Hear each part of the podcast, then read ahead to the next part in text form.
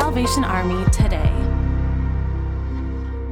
Earlier this year, the Salvation Army Indiana Division distributed brochures to inform donors and prospects of Hometown Endowment Funds, a perpetual gift that can be designated for a specific Salvation Army location or program. The brochure's title, Be a Hometown Hero, caught the eyes of anonymous longtime donors of the Salvation Army and citizens of Columbus, Indiana. Upon reading the brochure and discovering Bartholomew County Salvation Army programs did not have a hometown endowment fund, the couple decided to make their contribution.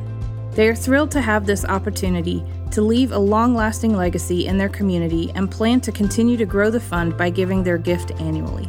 They encourage others to do the same. A hometown endowment fund for your local Salvation Army service provides stability and security to continue life changing services to neighbors in need.